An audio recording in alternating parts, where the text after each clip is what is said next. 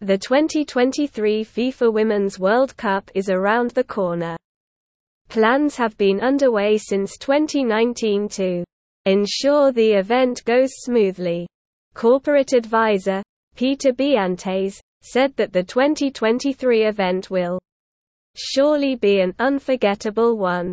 Peter Biantes is an experienced business leader in the corporate world. He has worked in many sectors such as the technology sector, healthcare sector, and so on. Furthermore, Peter is an all-round man, as he believes a person should work and relax at the same time. This is why he plays soccer, does woodwork, travels, and draws. Who is going to host the game? Several countries made a bid for the right to host the FIFA Women's Cup coming up in 2019. Even Peter Biantes' country, Australia, was among them. The bidding started early, around February. FIFA gave those interested in hosting the tournament till 15 March 2019 to submit their applications. In addition, the association gave them till April 16 of the same year to give the complete bidding forms. However, these dates were changed to give more rooms for more countries to participate in the bidding. The deadline for the bidding declaration was moved to August 16, 2019. How many countries bid for hosting rights? Initially, nine countries bid for the events. These include two and possibly three Asian countries, two oceanic countries, one African country, and four South American countries. Later on, Belgium joined but withdrew from the bid. Months later, Bolivia also left the bid. Additionally, two other countries also dropped out in 2020. They had earlier submitted their consent to bid in 2019.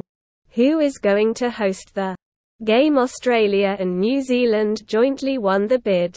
These two countries would be hosting the Cup together and this was revealed to the public in mid-2020.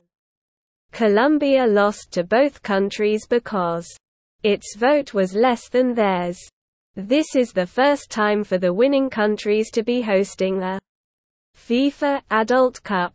Furthermore, it is the first time two countries will host the Women's FIFA tournament together. On the other hand, it is the second time a joint hosting would occur for general football. Countries that will participate 32 teams are registered to play in the FIFA World Cup this year. That is, 32 teams representing 32 countries will participate. These numbers were confirmed after the conclusion of the 2023 FIFA qualifying matches. One of the participating countries, the USA has won many matches in the women's category and has excellent playing records. Why did the number of participating teams increase?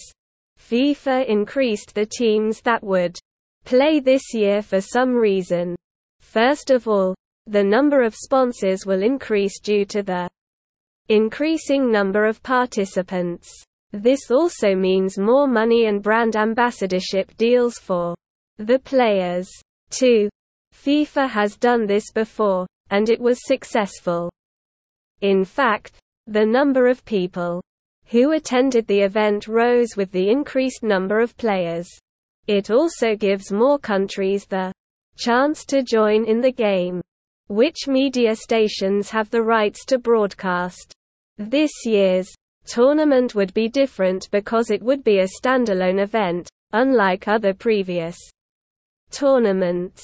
Before, men's and women's tournaments were paired side by side. FIFA officials remarked that people have expressed massive interest in partnering with them. Also, media partners from various regions are going to join the media team in the host countries. FIFA is hopeful that its worldwide audience will rise from over 1 billion in the last edition, to 2 billion. And from the responses from the world so far, it would be so. How did FIFA choose these stations? FIFA got several broadcasting bids from different stations and media firms, but it rejected them in late 2022. Lots of privately owned and public broadcasting stations bid for broadcasting rights. These stations gave low bids for the women's football teams participating in the tournament. Unfortunately, they underestimated FIFA's determination to ensure women footballers get what they deserve. Peter B. Biantes especially commends the FIFA authorities for rejecting such low bids. According to him, women football players deserve to get good pay, just like their male counterparts. Why did FIFA reject the bids?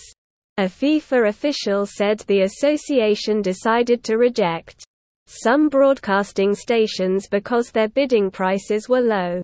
And this doesn't align with how popular women's football is.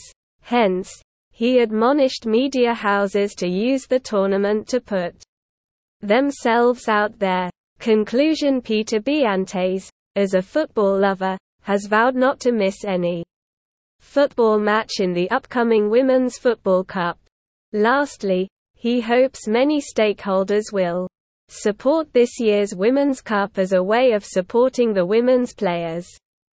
He also urged brands and sponsors to up their bids, and not underprice them.